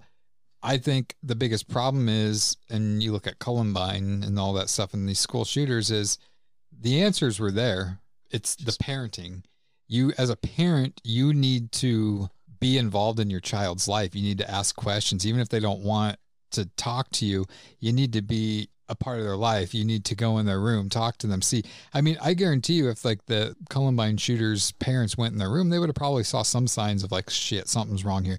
And maybe that's a bad example because they were like really the first of Right. their kind. They So- popularized it for sure. yeah, but it's parents need to be parents, and I'm not. I'm, and I don't take that the wrong way. I'm not saying every parent's bad out there, but and not saying that everybody that's killed somebody went on a shooting spree or whatever that their parents are to blame. But I think that That's there where it starts. Your house is where it starts. Exactly, and But you know. Jeremy, but Jeremy, that means I have to sit and actually pay attention to my kids. I, I just worked a hard eight hour day and now I have to come home and pay attention to my kid. And and you know if you want to do kind of like what we talked about last week, where I said a lot of people, parents like with technology, that technology is the babysitter for the parents. Right. They're just like, But go what are play they your game." And you know if that's what you want to do, that's what you do. I'm not telling you how, how to parent. I, don't will, have kids. I will gladly tell them stop being a dipshit and pay attention to your but, children. But yeah, I mean, if you're they're going to let them play video games, ask them, be like, oh, what, what game are you playing and stuff like that. And if you notice that they're playing the same shooter game all the time, they're going around the house pretending to shoot up things and stuff like that. Maybe that's when you need to have a talk to them and be like, hey, uh, you should probably tone that down there and stuff like that. And I mean, as an adult, if you're an adult and you're a gamer, let's look at the. Uh, what was his name? Is it James Holmes, the guy that did the Aurora, Colorado shooting the at the Batman. Batman thing? Yeah.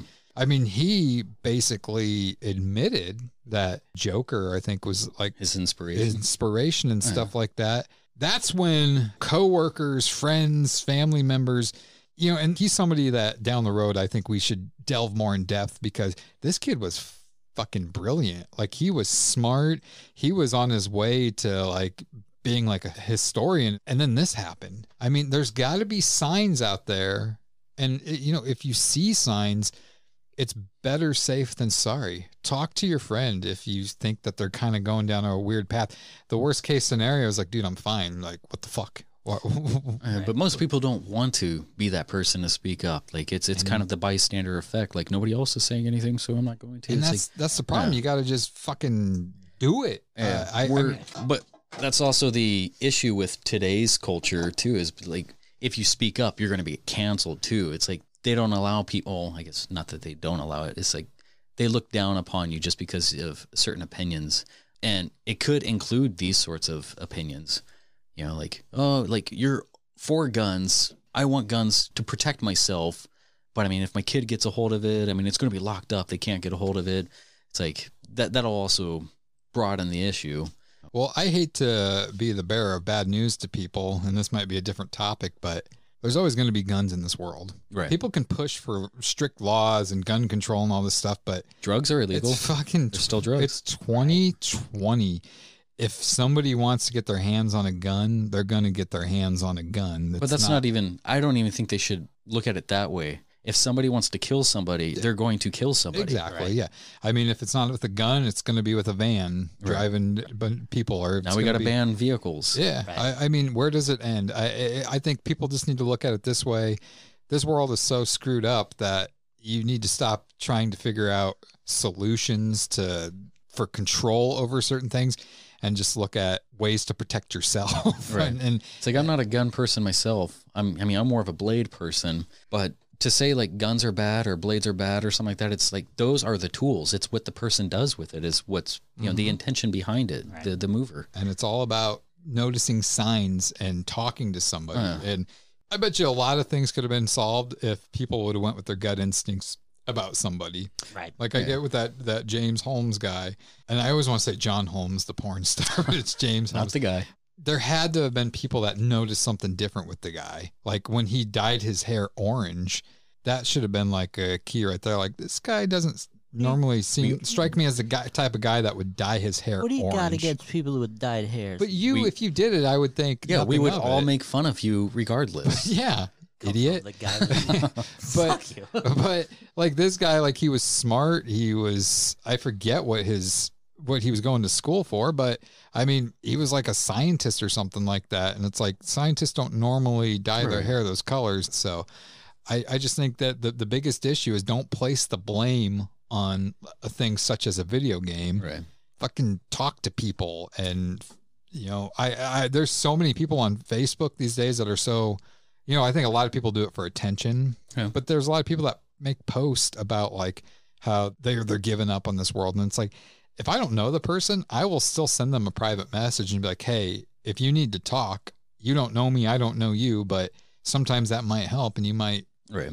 you might It's kind of hit or miss too, because some people it's not going to ruin a relationship, so they would, or if you know if they do know you, it's like, eh, you know. Yeah. I know a few people who were dead set on like suicide. I don't know if they wanted to take anybody else out with them, but it's like it's hard to change somebody's mind when their mind is set on it. Mhm. You know, to show them the light when all they want to see is the dark. It's like, come on, man. Like, Well, and like I said, you know, I think a lot of people do that for attention, but you can't just assume Uh, that because then if they finally do, do, something, you're going to be like, you motherfucker! "Shit." I didn't think you. No. Now, Lonnie, you pulled up the senior picture, class picture of the Columbine shooters, and I'm, I'm assuming you have a point to make here with this. Well, well, yeah, and we were talking about that there was uh, seeing the stuff with the Columbine shooting, and I brought up their their senior class photo is where they're all making Gun, little yeah, they're all Rifle, insinuating yeah. rifle shots towards the camera, and the school has been seen right there. Like, why was this not addressed? Yeah. Yeah, I did this. I did a Jeff Hardy thing in my senior class picture, and they blotted that out. They blotted my They- face out. yeah, I know. Uh, but again, that goes to the fact that how many school shootings happened before this? I don't. I don't think many. I mean that that wasn't thing. Something like this happens nowadays. I think something like this would be addressed. Like, oh, those kids would be expelled. There probably wouldn't be enough done to them to prevent them from coming back and shooting the school up. But I don't think they would be expelled. I think right now it, they would be. It would be just. It would be a non-issue because this would be seen as like freedom of speech. Right. sadly, yeah. Mm-hmm. It's like But- they are free to say that, but that within those walls, I mean, like you're you're able to censor. Right. But that's the thing is like with all the crap going on in this world, the principals and stuff at schools don't have the final say anymore because they're going to be overruled by this person because of what they're doing is racist or what, Right. whatever it is. And I mean, Being an adult trying to control children, their their minds are still pliable. They're mm-hmm. still working things out. It's like you can guide them for so long, but things need to happen at home too. And I believe the same thing. Like if you're a parent, you need to uh, sit down with them. You need to understand them. Letting them have that freedom is good, but make sure that they know how far their leash goes. You know, they need to understand consequences and all that necessary stuff. I 100% agree with that. Why do you think people gravitate towards violent video games? I think some of it might be just for that release that they have those urges and thoughts in their head and they know they can never act on those urges and maybe it's just their release. Right. Maybe they have that boss they really want to shoot, then maybe they have that thought in their head and most people can suppress those urges and thoughts and maybe it is their only outlet.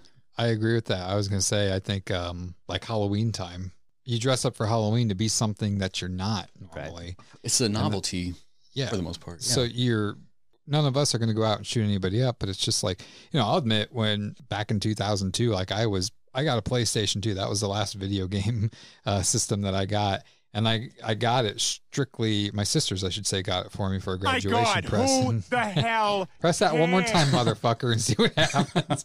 Why are you so violent?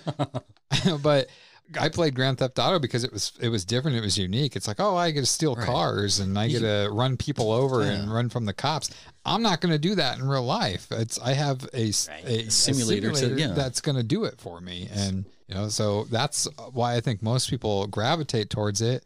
And I still, I don't, it might contradict some of the things I said, but I don't really think that many people are inspired by video games to really go out and kill people. Well, I mean, it's not the inspiration to go out; it's the release of Right. the endorphins. Like, oh man, fucking Jim in in Cubicle Six. Ugh, I hate that motherfucker. I'm gonna go play Call of Duty, and every single guy who pops up, I'm gonna put fucking Jim's face on it. right. instead Calm- of calm down, gun Lonnie. to work and then Fucking Jim. see Jim in the at the little water coffee, you know, then fire away and Have you seen my stapler? gone. Now, speaking of Call of Duty, though, uh, interesting fact about Call of Duty: Call of Duty San Andreas was the only video game, uh, only console game on uh, PlayStation and Xbox that ever got the adult-only rating. Call of Duty San Andreas. Or not Andre- Call of Duty. I Duty. was like, wait. Not Grand Theft Auto. Grand Theft Auto San Andreas. I'm like, I don't remember that I, one. know, I was like, super, I, super I've, secret. I've never They played going against Call of Grove where you, Street? where you run down San Andreas is my no, but uh, Grand Theft Auto San Andreas on its release was the only console game to ever get the adults only rating. Was Really? San Andreas? Yeah, Running a I would- squad on Loke Dog. I would have thought that Halo Vice City would have been. Go fuck yourselves. yeah, no, I mean, so violence pretty much stems from aggression, and we, I, I'm assuming most of us use video games or, or certain entertainment outlets to release that aggression. It's porn for me, and Yeah. I just beat, beat Do my what you. dick It's a death. release. It's like if I can't see my release, then it's not The other happening. hand forced to catch it. I beat the shit out of it. yeah. oh man, Yeah, so violence stems from aggression, but not all aggression is violent. You know, people need they learn how to tolerate things or, or process things, and that's what the you know like these kids here. It's like I don't know if they just couldn't take it anymore, if they just had a mission, they wanted their their ten seconds of fame. Is it ten seconds? Well, that's the thing you got to look into as well too. Like a lot of these school shootings, what people don't take into account and think of. I think it was Degrassi. It was the show. right. Degrassi Junior High. Well, that's it. I mean, were- it was when Drake got killed. That's all I know. I That was a good one. Yeah. you can't be any more white power with a shaved head, and now you're happy Drake's getting killed. I, I, I was joking, by the way. Don't don't, don't delete that part. But anyway, like these kids, and it, and this is coming from me too, because I was that kid who got his ass beat constantly up till my junior year. We don't know what these kids are going through. They could be getting made fun of constantly, and now with the internet, fuck, dude. Oh, like yeah, they can get yeah. they can get picked on and beat up 24 hours a day like when we were kids and like you said we've only met five or six times i i have no idea how old you are Old enough. I can tell. Party. well so me and jeremy jeremy's and me are the same age. And so there was a, a time when our torment stopped. We got out of school at three. We got off the school bus. Like we had a reprieve. If they didn't know our phone number or where we lived we were away from the bullies. Like Right. so we had some free time. But now these kids with facebook and twitter and instagram they can get picked on all fucking day. Oh, yeah, in real life and online, right. Like they can communicate to their other bullies and stuff like right that. Right. They get no reprieve and that's i think could be what a lot of these school shootings come from is like they just get so picked on that's why the suicide rate's up that's why the school shooting rate's up honestly we had it lucky Right. Oh, yeah. we could have we had a release we had we had mom's shoulder to cry on and no one to But you go back to the Columbine here. That's basically at the time that you're talking about with us. So it's like there was still something going on with these guys. Like that release apparently wasn't enough for them. They still had some issues with people. And I mean, they like nickelback i bet well, I mean, of, man, like w- when I was in high school, I was huge into the Crow, and I had a trench coat, and they were like trench coat mafia. I'm like, nah, you guys are missing the whole. even Yeah. the crow guy didn't like himself That's messed up. No, no. Um, have you guys played the Columbine game? no, I would never play that. That just seems a little Colum- wrong to me. Yeah, columbine game it's kind of like a, it's kind of like a old school Final Fantasy. I'm assuming you've played it.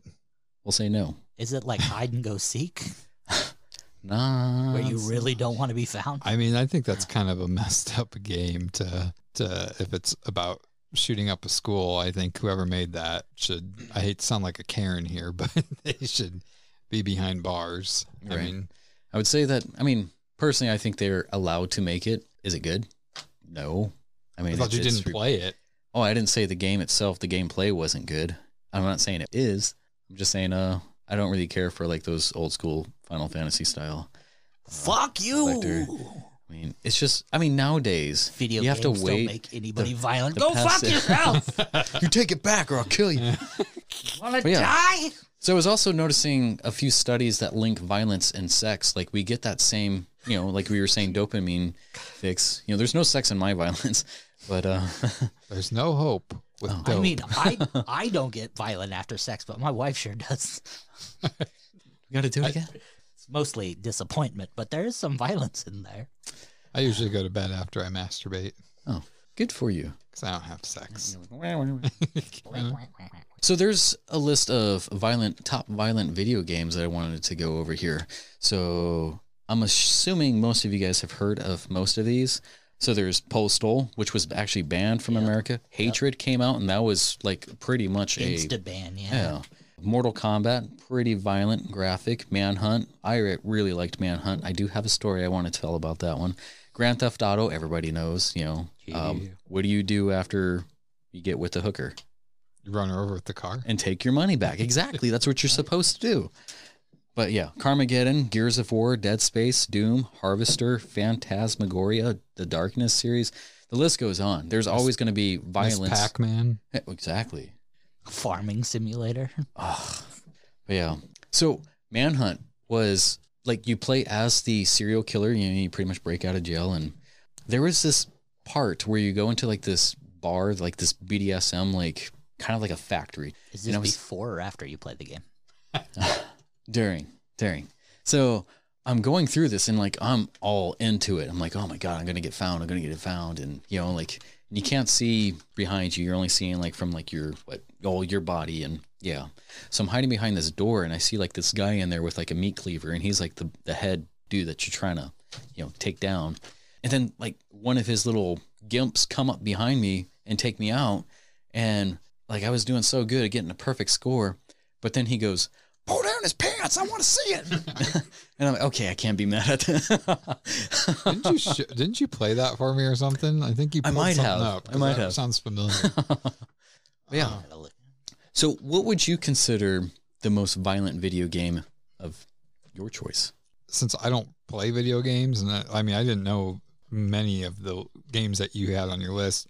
I mean, Mortal Kombat straight up fighting, and I mean, you're after you defeat your opponent, you can do whatever, like rip their freaking spine out of their back or whatnot.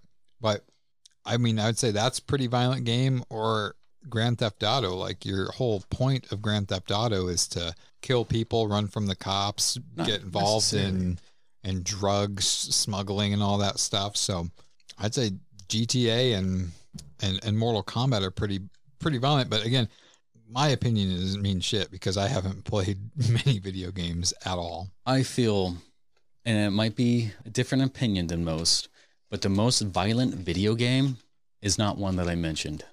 I'll, I'll continue. Let me guess. It's we're, you're about to go a punchline here, aren't you? This is going to be a joke. What you're about to say? You're going to say No, something this like, is for real. You're going to say something like The Simpsons or No. Okay. No. So the most violent video game, this mind-numbing and addictive simulation of destruction over and over and over again. The object to, of this game is to pretty much to decimate all in your wake until there is nothing left. While anthropomorphic characters smile and laugh at the path of your carnage you leave, once you get a taste, you become rabid. You will perpetually go on guiltless rampage endlessly. You gonna say Pac-Man? No, this is Candy Crush.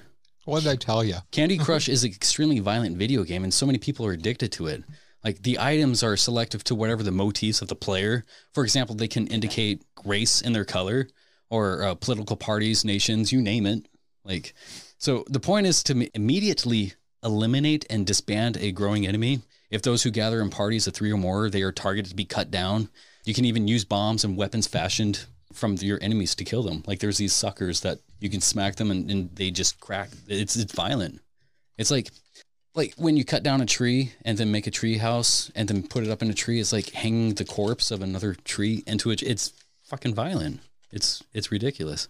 You're about to get an almond thrown at you. No, like hear me out. it's like okay, so the point is pretty much to murder every last one until you move to the next level, nation or town or whatever you whatever you want to call it. Your Call of Duties give you this object, such as being held captive as like a POW situation, like where you try to escape. You know, yes, you can kill people, but it's pretty much for survival purposes.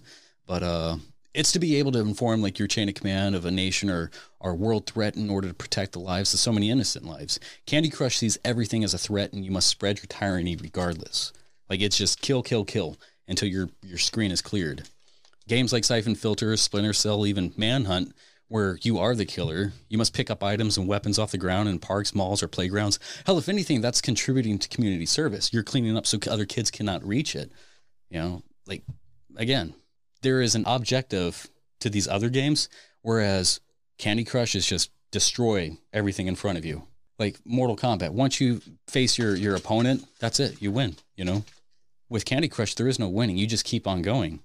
You know, these other games, they like I said, they give you the option to kill others, even innocents, Grand Theft Auto, Saints Row, Tenchu, but you are ranked by your actions. You're often challenged nowadays to finish levels with zero kills. You know, you, you get a higher ranking that way.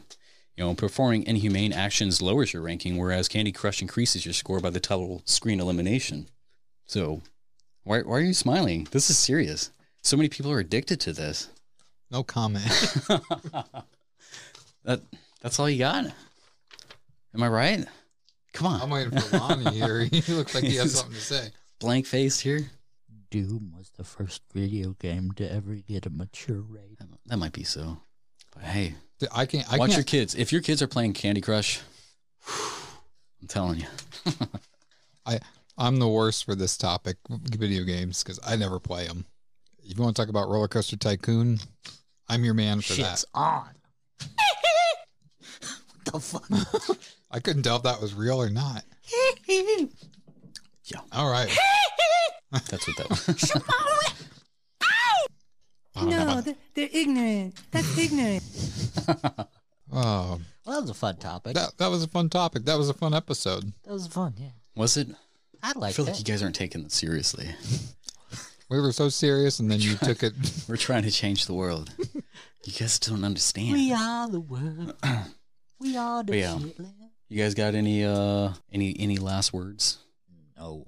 Um, no, I, that was that was good stuff tonight. I felt like uh, no, we're still trying things out. We're gonna test some things. We need your feedback to know what you liked, what you didn't like. I think um, oh, Bonnie, Next one's mine. it is. You're you're you're uh, in control of the next one. You got some big plans? Oh, it's gonna be so dark. Uh oh. We're gonna cover model trains, fucking small villages, precious moment dolls. It's gonna be anarchy. I'm giving you the same look I was just giving Justin. That sounds neat. I can't wait. uh, I'm not gonna be here for that episode. no. All right. I'm just- No, no, it'll just be me talking. All right, well, let you run with it. all right. Well, uh, tune in in two weeks from now, or whenever you guys want to. What day is that? Two weeks from now. That is correct. You are the worst at suspension of disbelief. oh, well, I was. I'm just agreeable. I'm good like that. I'm a nice. I'm a nice. A nice boy. Not what your father-in-law says. Oh. Oh. Oh. Got Thank it. you guys. Full circle. Uh, like, subscribe. Help us Uh. hit 500 by July. Uh, all that too. If you're single and good looking, be sure to give me a shout out. You've probably turned Jeremy down in the past. 100% true. Yeah. You guys take it easy. Have a good night, our day, our week, our month. Uh, uh, send us out. Wash your hands because you're fucking nasty. I love you. Thanks for listening to this week's episode. Join us next time for more absurdity that only the guys from the Boundless Pod Trap can bring you.